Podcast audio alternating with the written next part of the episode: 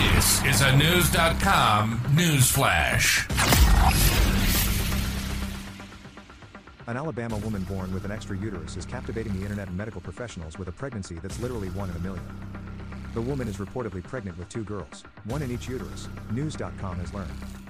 Kelsey Hatcher, 32, found out about her double pregnancy in the spring when she was eight weeks along.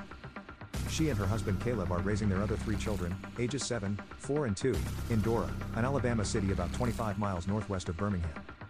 When she was a teenager, doctors discovered Hatcher had been born with an extra uterus, a condition called uterus didelphys only found in about 0.3% of women. A specialist at the University of Alabama at Birmingham, Richard Davis, told the Washington Post.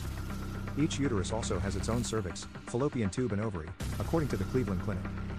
Having a fetus growing in each uterus, however, is even more rare, occurring in 1 in 1 million women, Davis said, according to the newspaper. OB slash GYNs go their whole careers without seeing anything like this, Shweta Patel, a doctor also treating Hatcher, told WVTM TV. Both sets of reproductive organs are fully functional, and the doctors said Hatcher's fetuses were healthy. However, because her condition is so rare, the pregnancy is considered high risk. Doctors said the delivery of the babies could prove to be challenging. Patel said there was a good chance each uterus could begin contractions at different times. This meant there was also a possibility the sisters could be born hours, days, or even weeks apart.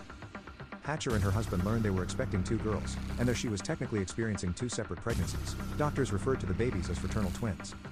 I think medically, this is such a rare thing that we don't have a better way of describing it besides still calling them twins, Patel told WVTM TV.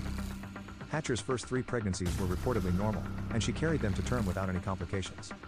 A team of doctors will reportedly be standing by on Hatcher's due date, which is Christmas Day, WVTM TV reported.